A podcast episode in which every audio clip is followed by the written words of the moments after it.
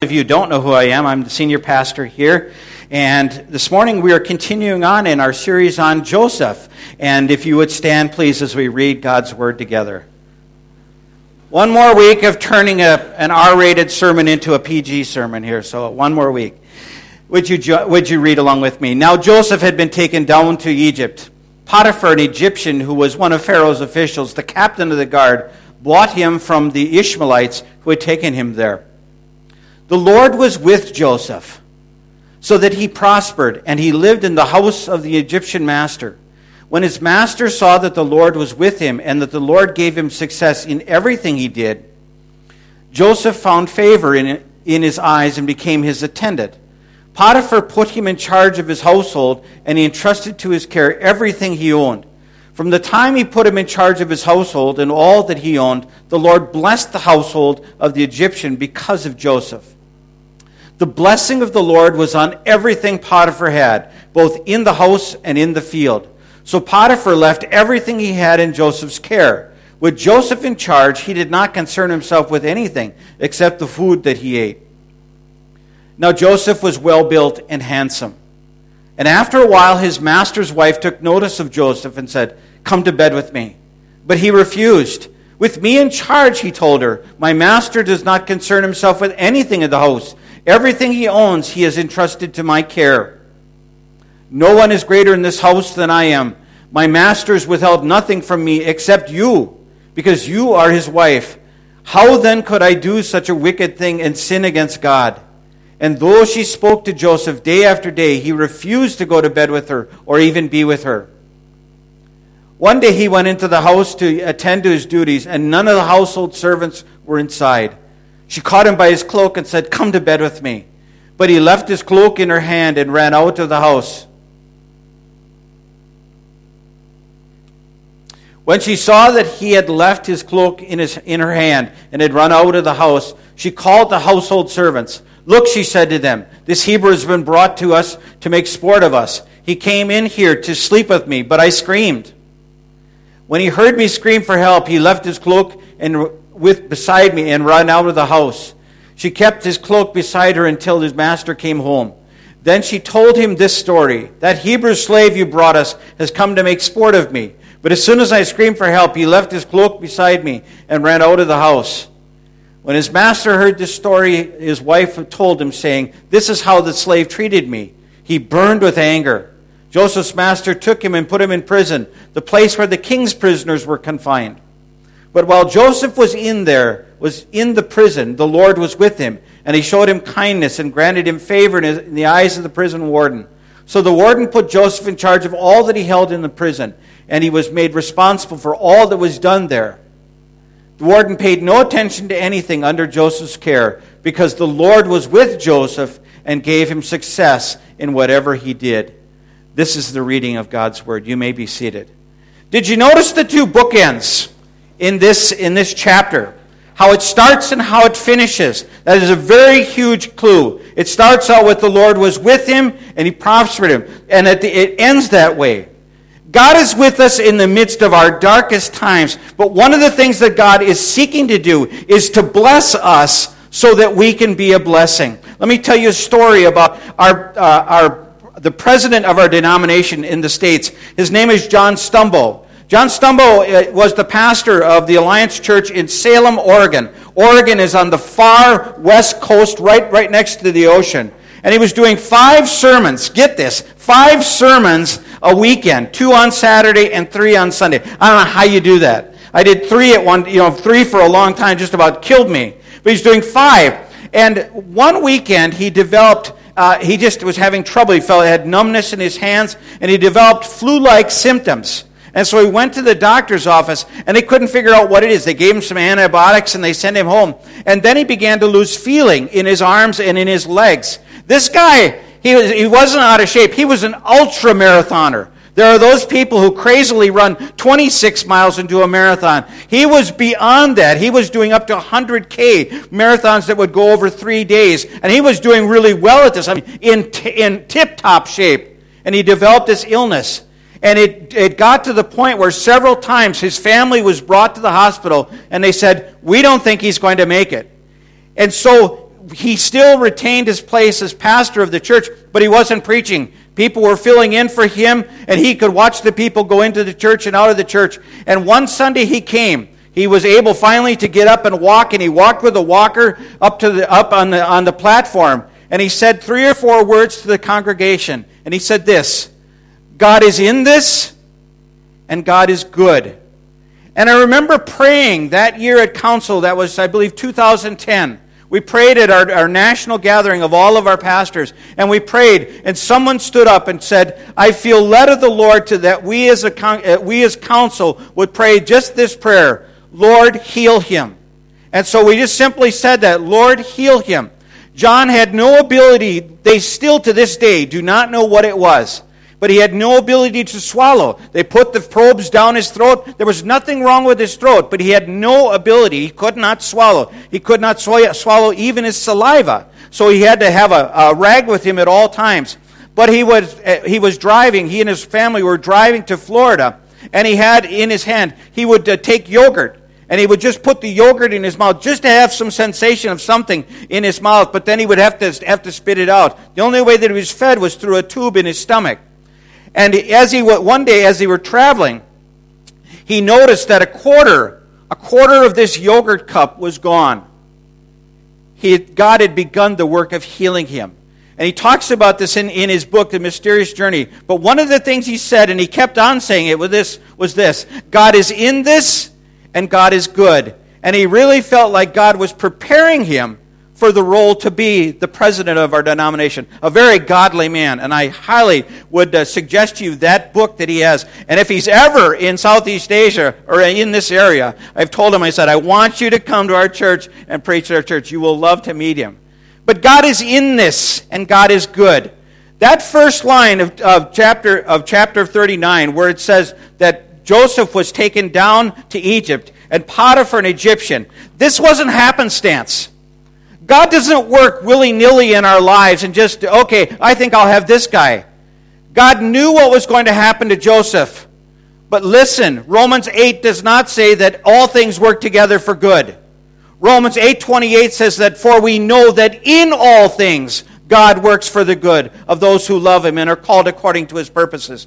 God did not approve of what his brothers did in selling him off as, as a slave. But God used that God used that in a very powerful way, as we're going to see. And that Joseph is in the hands of Potiphar is going to be a key point here. That God chose that home of all the homes to put Joseph into. God is with you. Let me say that again, because some of you, that just went right over the top of your head. God is with you. If you are His child, if you have prayed to receive Jesus Christ as your personal Savior, God has made a promise for you. And the promise is this Never will I leave you, never will I forsake you. Here's why that is such an important promise. In Greek, I'm going to geek you out here for a second. In Greek, they do this they use a double negative to enforce a positive. A double negative in English would be something like this I ain't got no. we, we, we don't talk like that. In English, you don't, you don't use two negatives. But in Greek, when they use a double negative, it is to enforce the emphatic of how, how much that is true. So when Jesus says, when Jesus says, all those who come to me, I will in no wise cast them out. That uses a double negative to say, when God brings somebody to me, I am not going to cast them out. But that, that passage in Hebrews that says, Never will I leave you, never will I forsake you, that has three double negatives in those just that short frame of, of space there. I think God means it when He says, Never will I leave you, never will I forsake you. For some of you, you are walking through some really, really dark times, some really hard times right now. God is in this, and God is good. God has not left you alone, but God is with you in the midst of that dark time. God was with Joseph in the midst of that dark time. The, and the slide says the Lord was with Joseph during his darkest days. Now, watch this. Verse 2 it's interesting because if you, you can run right over the top of this. the Lord says, The Lord was with Joseph so that he prospered, and he lived in the house of his Egyptian master. In the Hebrew, the way that it says this is literally that Joseph became a man successful. The, the, the order of the words that are used, not only, was jo- not only was Joseph there, but Joseph grew up as a man. Joseph is 17 years old when he, when he goes to Potiphar's home. 17 years old. Now think about this. He is 17 years old. He is from a group of people that is loathed by the, by the Egyptians. The Egyptians did not like the Jewish people. Where do you, he does not know the language either. He does not know the culture. Where does a 17 year old boy start when he works for somebody like that? Did you notice the end where it says, where did he live? In the house. I don't think he started in the house at all. He is 17 years old. He's from a group of people that is loathed by the Egyptians. He doesn't know the language, he doesn't know the culture. But all of a sudden now, we find him in the house. Why? Joseph has no prospects. He has no prospects. He has no prospect of going home. Think about it. What has he got at home? He's got brothers that tried to kill him, brothers that sold him off. He's got no home to go back to. He has no prospect of advancement. He's a slave. He's a slave in someone else's home. He has no prospect of advancement. He has no prospect of marriage. He has, there's, there's no Jewish people around here for him to marry. He has nothing. And yet, it says the Lord was with Joseph in the same way that the Lord is with you. And it says, and he prospered him. Why did he prosper him? This is huge. Some of your translations say, and the Lord blessed him. God blesses that. I love Tony Evans. Tony Evans is one of my favorite preachers. And he had a statement that he said, God blesses that which brings him glory. Joseph's life was bringing God glory. Why? Colossians chapter 3, 23, we read these words Whatever you do, work at it with all your heart, as working for the Lord, not for human masters, since you know that you will receive an inheritance from the Lord as a reward. It is the Lord Christ you are serving. Can I, I want to just stop here for a minute because this, this begs the question why did God prosper Joseph? Because Joseph lived a life in such a way that God was honored and God was blessed. I don't know. In, in, my heart's, in, in my heart, I wonder if Joseph didn't say to God, now I can be totally off base, but I wonder if in, in, in Joseph's heart he said, God, I have nothing. I have no prospect of home.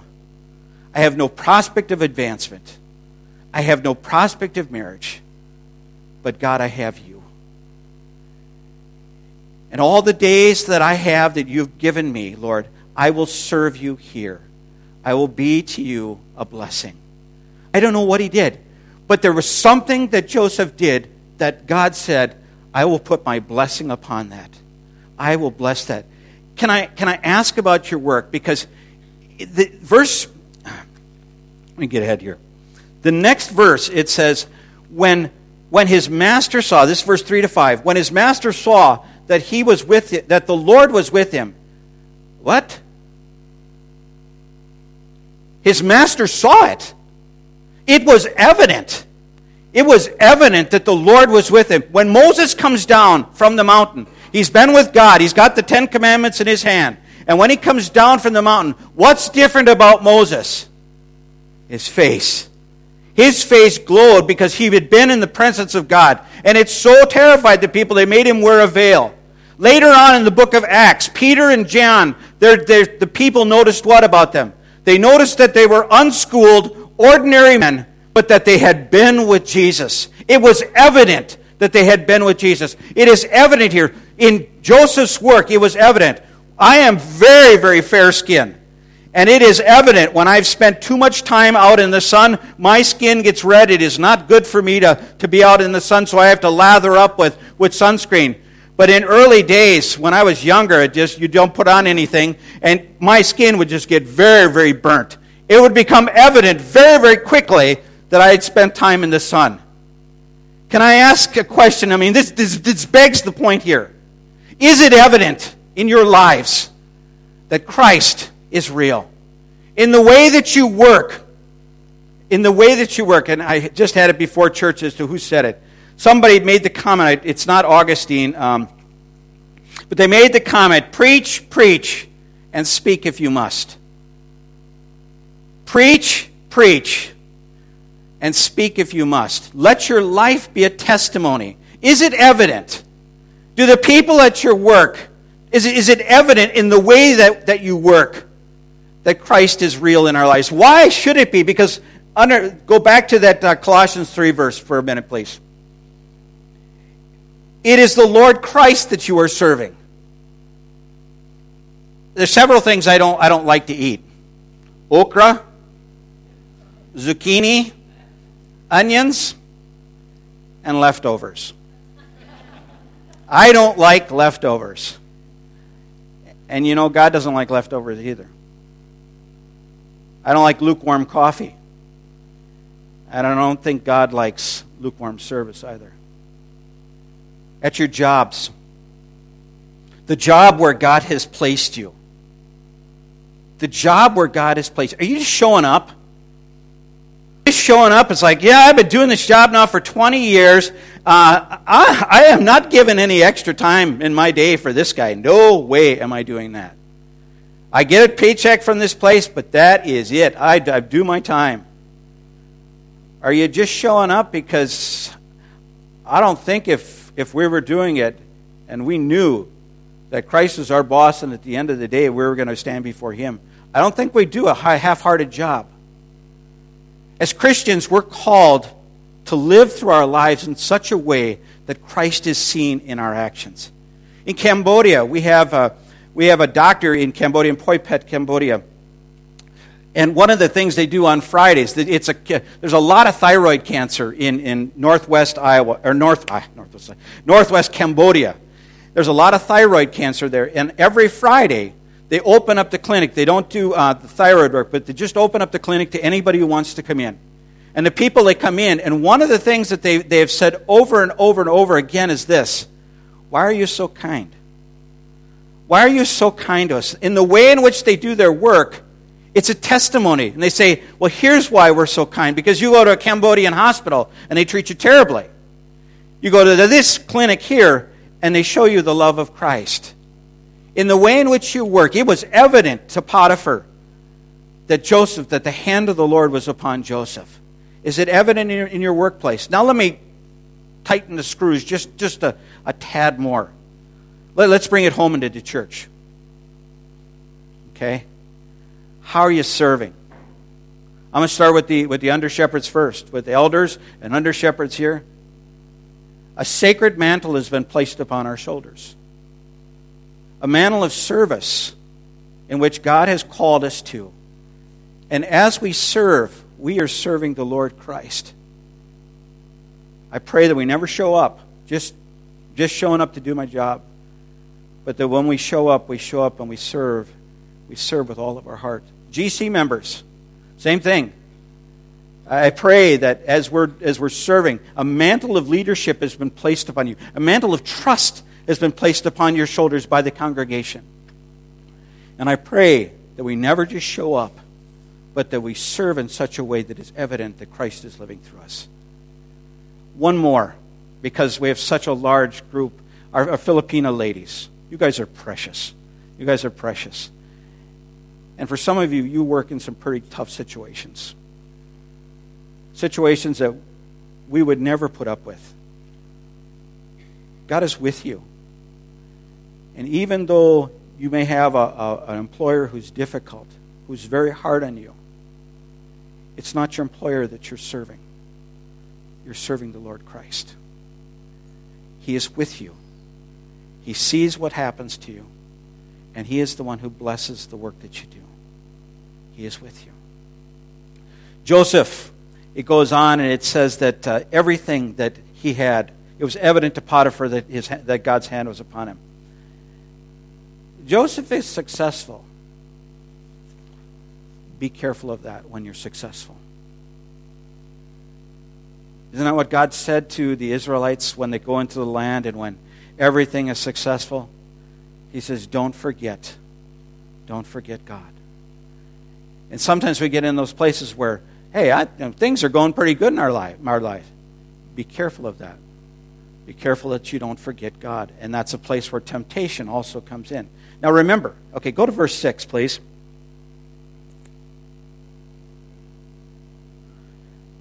So Potiphar left everything he had in, char- in, had in Joseph's care uh, with Joseph in charge. He did not concern himself with anything except the food that he ate. In, in my mind's eye, I see Potiphar's fields over here and the neighbor's fields over here.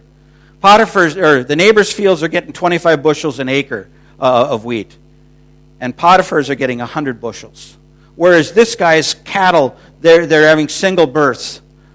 Potiphar's is twins, and all of his sheep is twins and, and triplets. I mean, everything that Joseph has is, is turning to gold. And remember what I said uh, as you read God's Word? Whenever the Old Testament takes the time to give you to give you a description of somebody, you want to pay attention to that. And this is one of these times. What does it say about Joseph? He was what? What does it say there? Well built and handsome. He was a very handsome man. You know who else gets this distinction? The very same words in Hebrew. There's three others. His mother. His mother Rachel. Very same Hebrew words. Rarely are the same Hebrew words ever used for somebody, but the very same words. But then there's two others. In the line of in, in the line of Joseph, or not in the line of Joseph, in the line of Judah, there's two more that get this distinction. It's David and Absalom. Joseph was a very handsome man.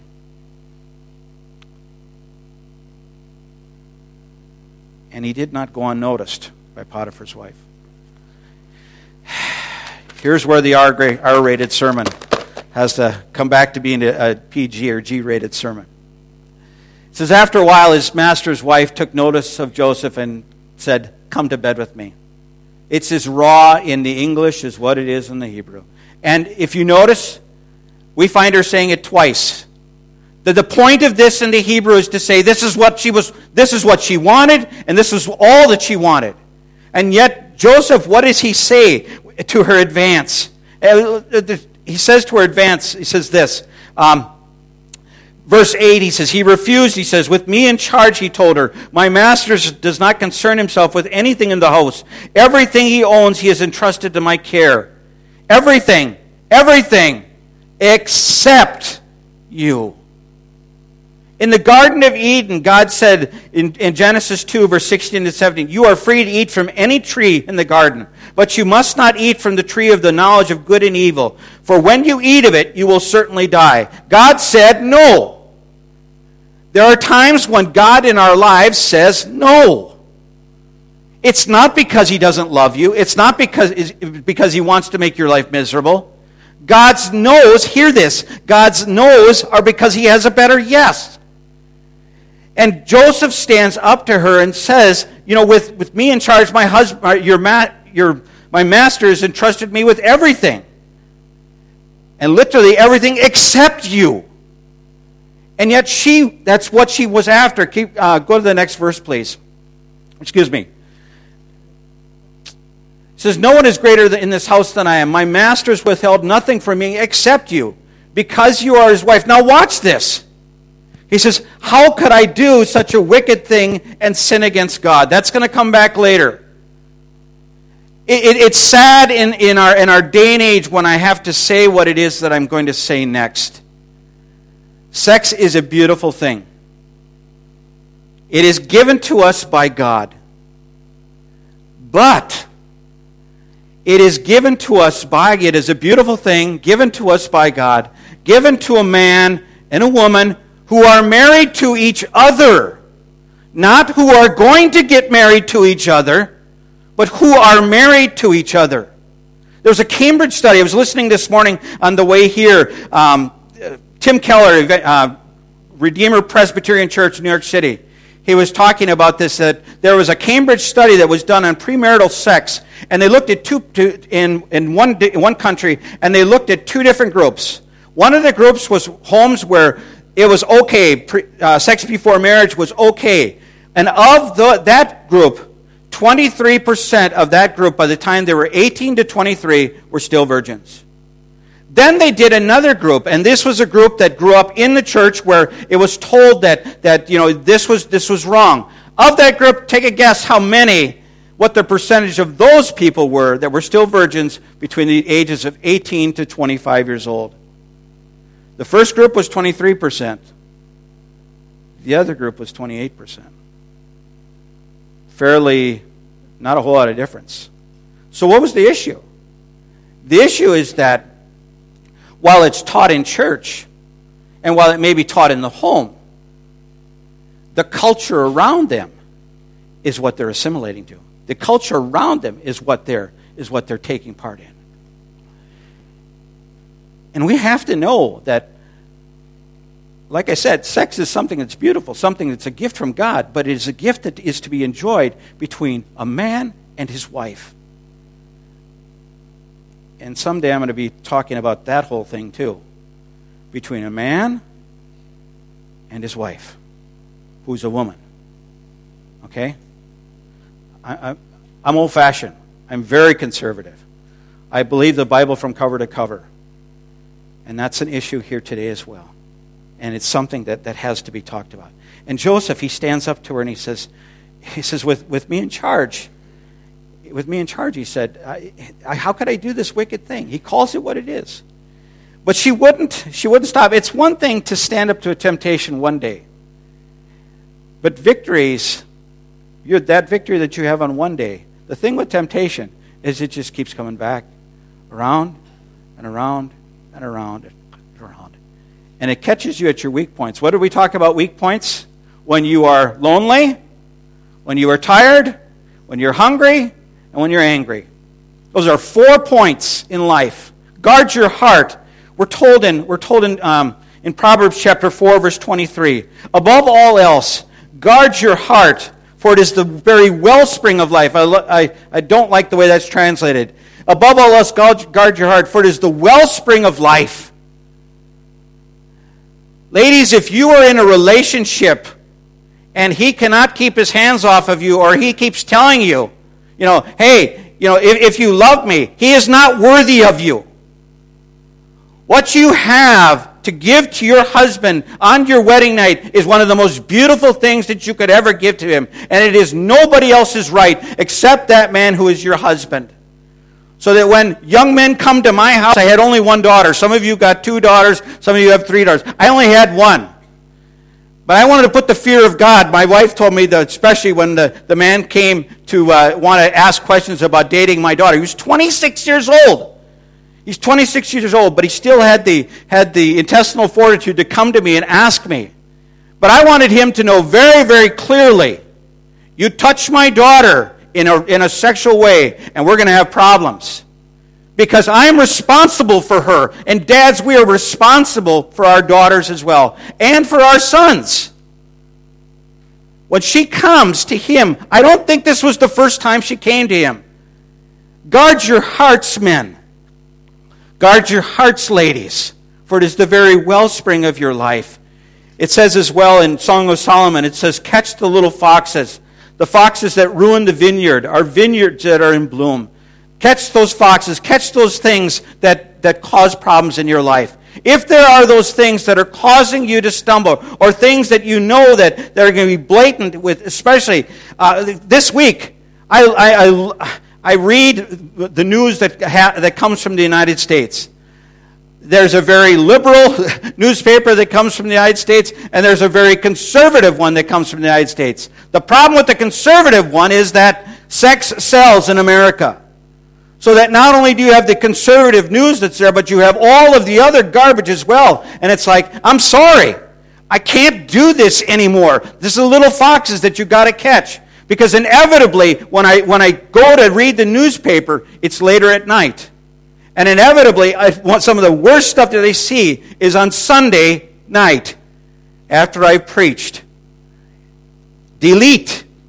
It went out of my, it went off of my phone, it went off, off of my iPad because I want to catch those little foxes. I don't want to be, I don't want to have those things causing me to fall. Guys, if there are things in your lives, ladies, if there are things in your lives that are causing you to fall continually, get them out of your life. If you can't handle the things on your computer, bring your computer out into the light.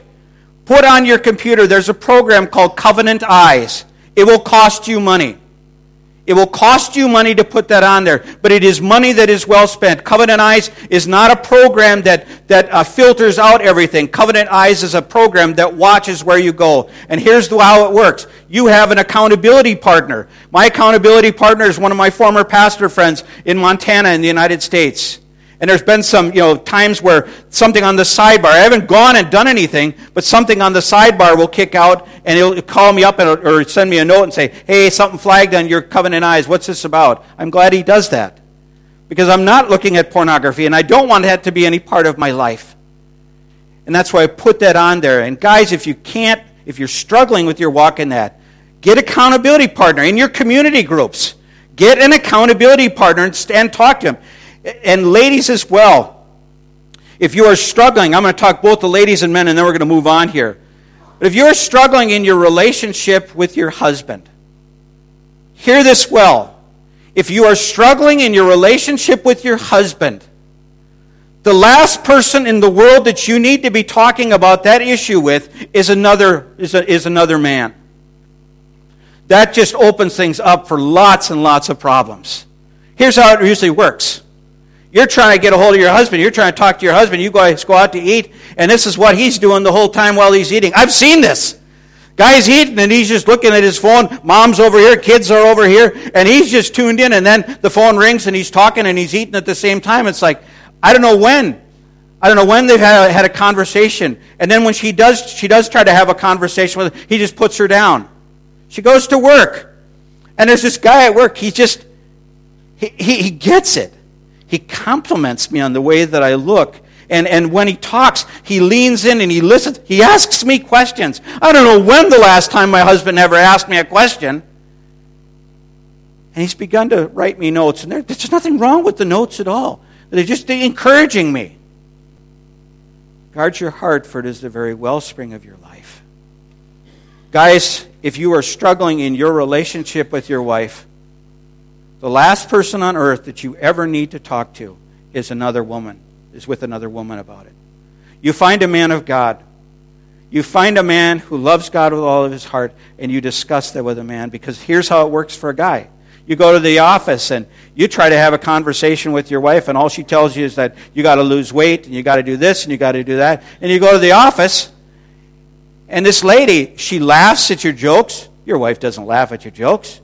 She, she compliments you. She, she compliments the work. I can't remember the last time I got a compliment by, by, by, by my wife at work. And all of a sudden, you begin to see this person in a different light. And you can't wait to get to work. Because when you get to work, there's somebody who cares about you. Guard your heart, for it is the very wellspring of life. Get rid of the little foxes in the vineyards. Potiphar's wife would not take no for an answer. I, I find it interesting. Verse 11. Slide 3 In temptation, it's easier to win once than again and again. Verse 11. One day, he went into the house to attend to his duties, and none of the household servants was inside.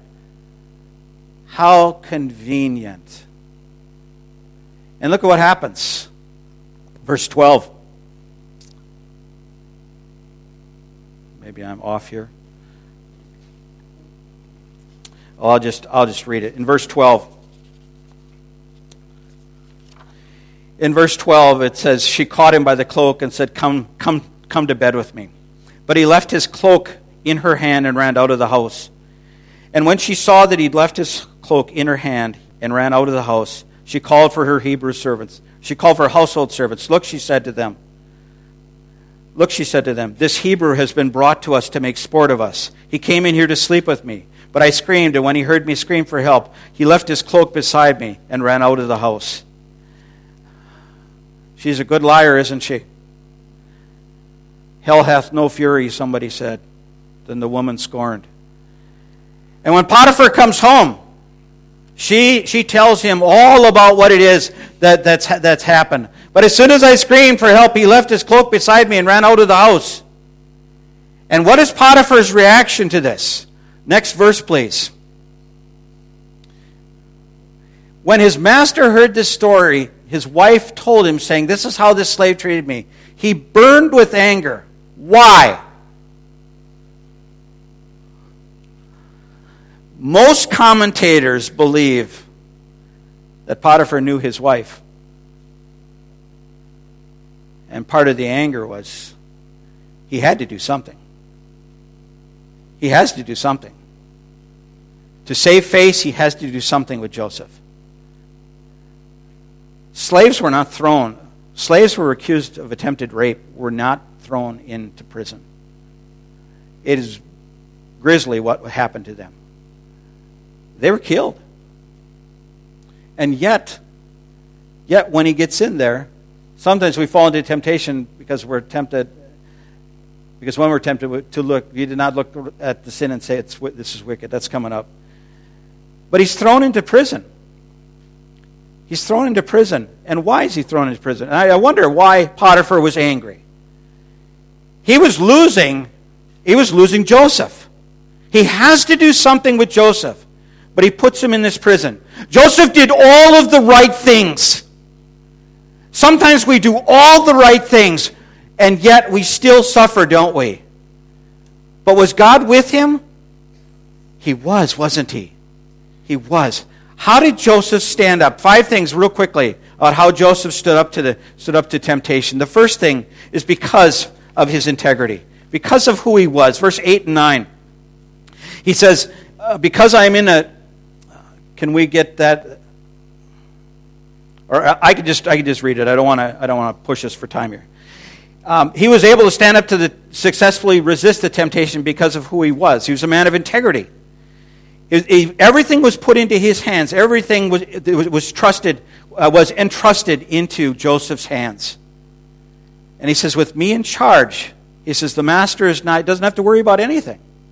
There was a contractor that, uh, not a contractor, but a guy who was looking to have somebody do some work, a very large, large job. And it came down to two different contractors whose bids were very, very close and he was looking to go with one of the two contractors. And he brought one of the contractors in, and he, he really was impressed for what he did. But he had a little test that he used for each of the people that, that um, he was looking at to see if they had integrity or not. And the first guy passed with, with flying colors. What he did was this he took a can of Coke, and he put the can of Coke right over the top of the final bid price that the contractor was willing to bid to do that job. He put it right over the top of that. And he said, Oh, I've, I've got to step out of the room for just a minute.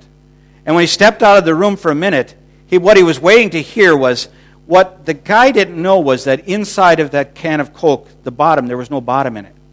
And they put BBs. BBs are you know, marbles, really, really, really small little marbles, inside of that can. So that when he picked the can up to see the price, the final bid price, all those marbles went all over the floor. To which the man looking for the bid walked in and said, Okay, you can go. I know what kind of a man you are. Joseph was a man of integrity. It was who he was when she wasn't around. It was who he, he was when Potiphar wasn't around. It was who he was when he went to bed. He was a man of integrity. He was a man of his word. Joseph could be trusted. One of, the reason, one of the reasons he was able to resist the temptation was because he was a man of integrity. Second thing is because he was prepared to call sin what it was. It was sin. It, it, it's, it's not a lapse in judgment or it's not a weakness. And by the time we begin saying that it is those things, we've already lost the battle. The third reason that he was able to stand up to is because he feared God. Psalm 36 Excuse me, let me get that scripture real quick. And here it is. I have a message from God in my heart concerning the sinfulness of the wicked. There is no fear of God before their eyes. The fear of God is also the reverence of God. That he reverenced God. He, he believed in God and he loved God. And because he feared God, he wouldn't take this step. Jeremiah 5.22 says, Should you not tremble in my, in my presence? by the time we get to, to culminating the act of, of, of what's wrong, a lot of times we've asked questions like this What can I get away with and still be a Christian? Or will God still forgive me if I commit that sin? And Joseph called sin what it was it was sin. And he feared God as well. He knew not to play with fire. Did you notice he didn't, he didn't stay around her? He didn't even want to be around her presence because he knew this is what she's looking for. He didn't play with fire. And Scripture says, Can a man scoop fire into his lap and not get burned? You're going to get burned. Ask the people who come to, uh, uh, over the years, 30 years of doing this, having to be present in a room when a wife has to tell her husband that she's had an affair. I thought he was going to kill her. A huge man, huge man. And to see him just break down in tears, knowing that his wife has had an affair. Those are hard, hard times. And before that even begins, guard your heart. Guard your heart. Because here's the thing we're not left alone in the midst of the battle we're not left alone in the midst of the battle. Joseph had no prospect. He knew. He knew that if he if he doesn't go through with it, he knows what's going to happen to him. And you notice that Joseph is someplace close enough that they can find out find where he is and bring him bring him to Potiphar. He didn't run that far away. He knew that his prospects were gone. But Joseph also cared about the name of the Lord as well. And he stood up for that. And how do we stand up to temptation? First of all, we need to see that in and of ourselves, um, week number slide number five, in and of ourselves, in and of ourselves, we're not strong enough to withstand temptation. We're not. For this, you need Jesus. Both men and women, young and old. You are not strong enough on your own. It says in Scripture that your, your enemy, the devil, prowls around like a raging lion, seeking whom he may devour. Guys, he wants your life. He wants your heart. He wants your marriage. He wants to destroy every vestige of grace and truth in your life that he can. He wants your children. Do you know that the pornography industry today is targeting boys 8 years old to 13 years old because they can't spell?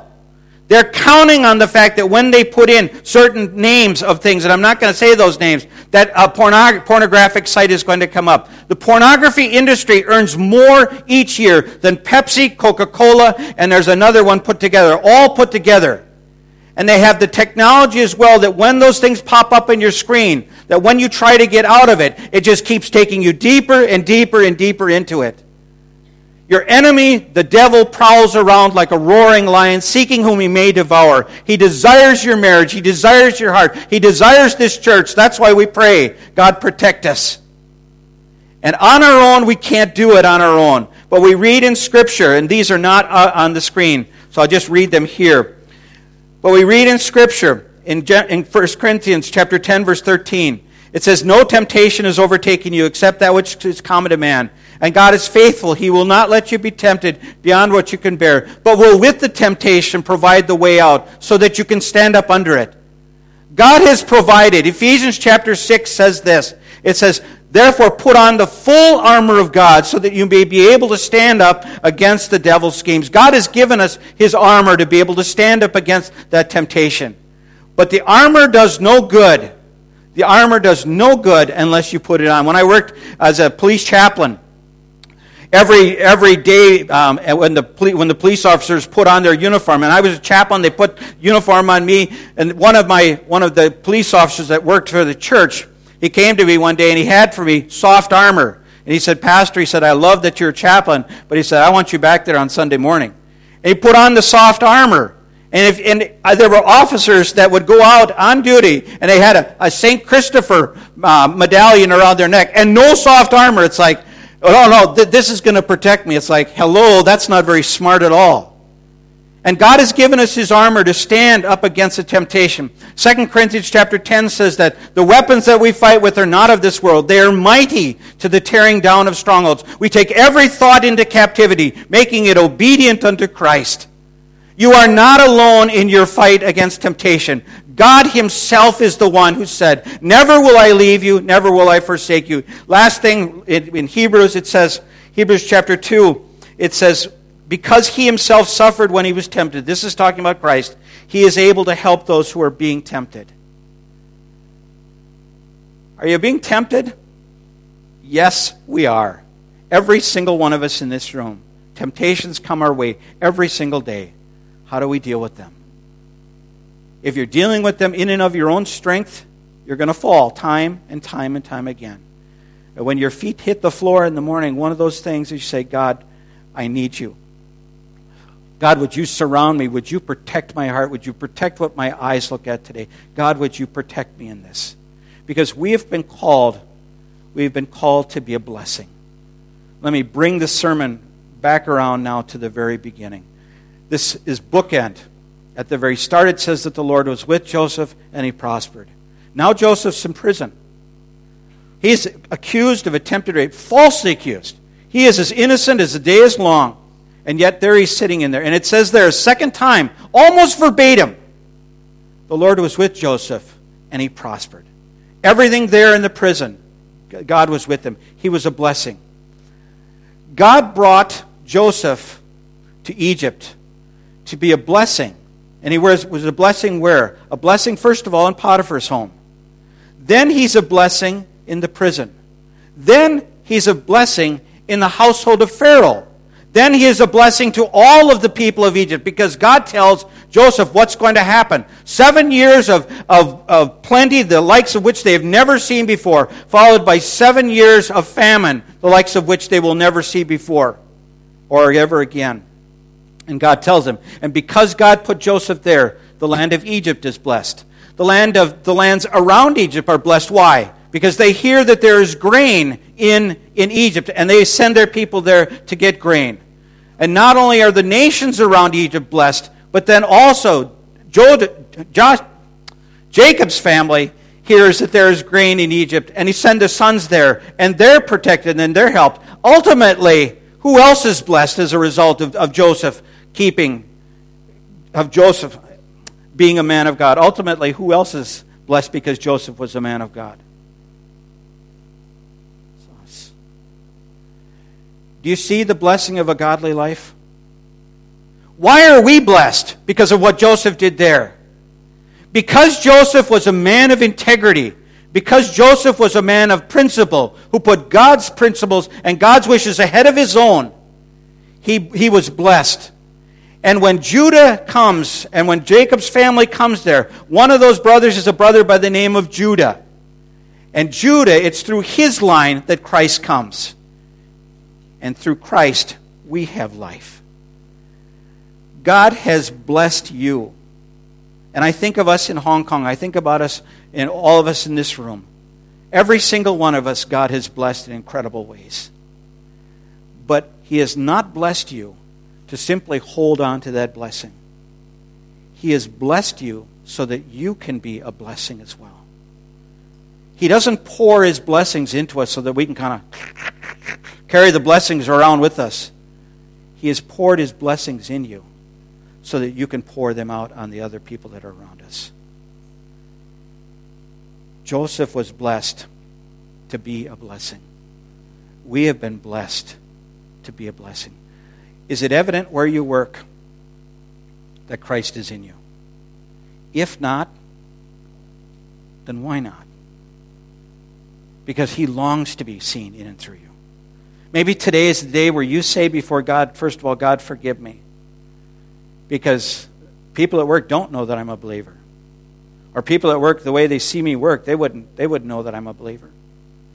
But God, today that stops. Today, God, through your help, through your strength, Lord, I want to serve as though I'm serving you. I'm not going to quit at this hour of the day and then do something else. I'm going to work till the clock is done. Are you living in such a way that Christ is being seen through you? For our Filipinas, are you serving in such a way that Christ is seen in your actions, that your employer knows, hey, these people, the blessing of God is upon them? How are you doing in the areas of temptation? Maybe some of the things that I talked about today, you're right in the thick of it.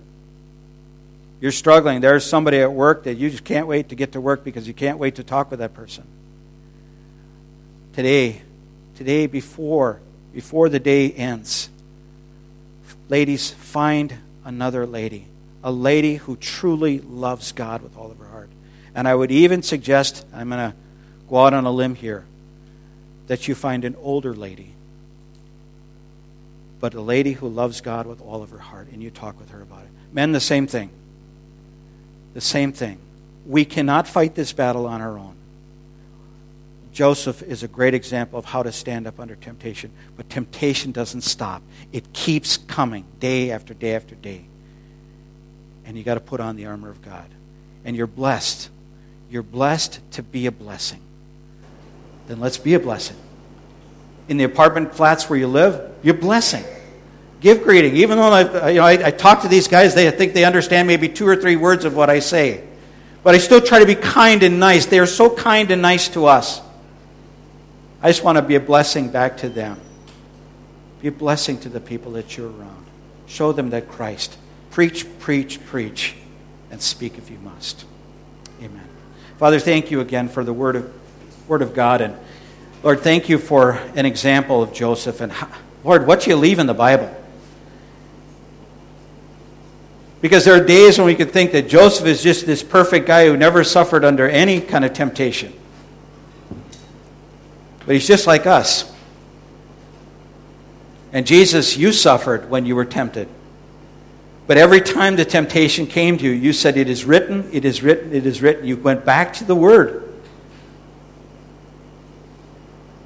And Lord, I pray for each one of us as we go out into our mission field as we leave here and go to our homes, to our jobs, to our flats, I pray that it will be evident that Christ is real in our lives. I pray especially for us as we go to our work, whatever that may be, wherever that may be, that we would work as though we're serving you. And Lord, thank you for your blessing. My goodness, you've blessed us with health. You've blessed us with legs that we got in here today. You've blessed us with the homes that we live in. There's food in the refrigerator, there's water in the tap. Lord, you've blessed us with air conditioning. Thank you. God, you've blessed us with so many things. Those are just little things. You've blessed us with salvation. You've blessed us with your presence. You've blessed us with your spirit. God, you have given us so much. And you've not called us to keep it, to hoard it to ourselves, but you've called us, Lord, to be a blessing to those around us. Lord, would you give us opportunity to do that today and in this week? That people will see the life of Christ in us and want to know more about that. I pray this, Father, in the precious name of Jesus. Amen. Amen. May the peace and the grace and the strength and the blessing of the Lord Jesus Christ be upon you. May the deepest desires of your heart for what it is that you've been praying and asking God for May you know those in this week. I pray this in Jesus' precious name. Amen.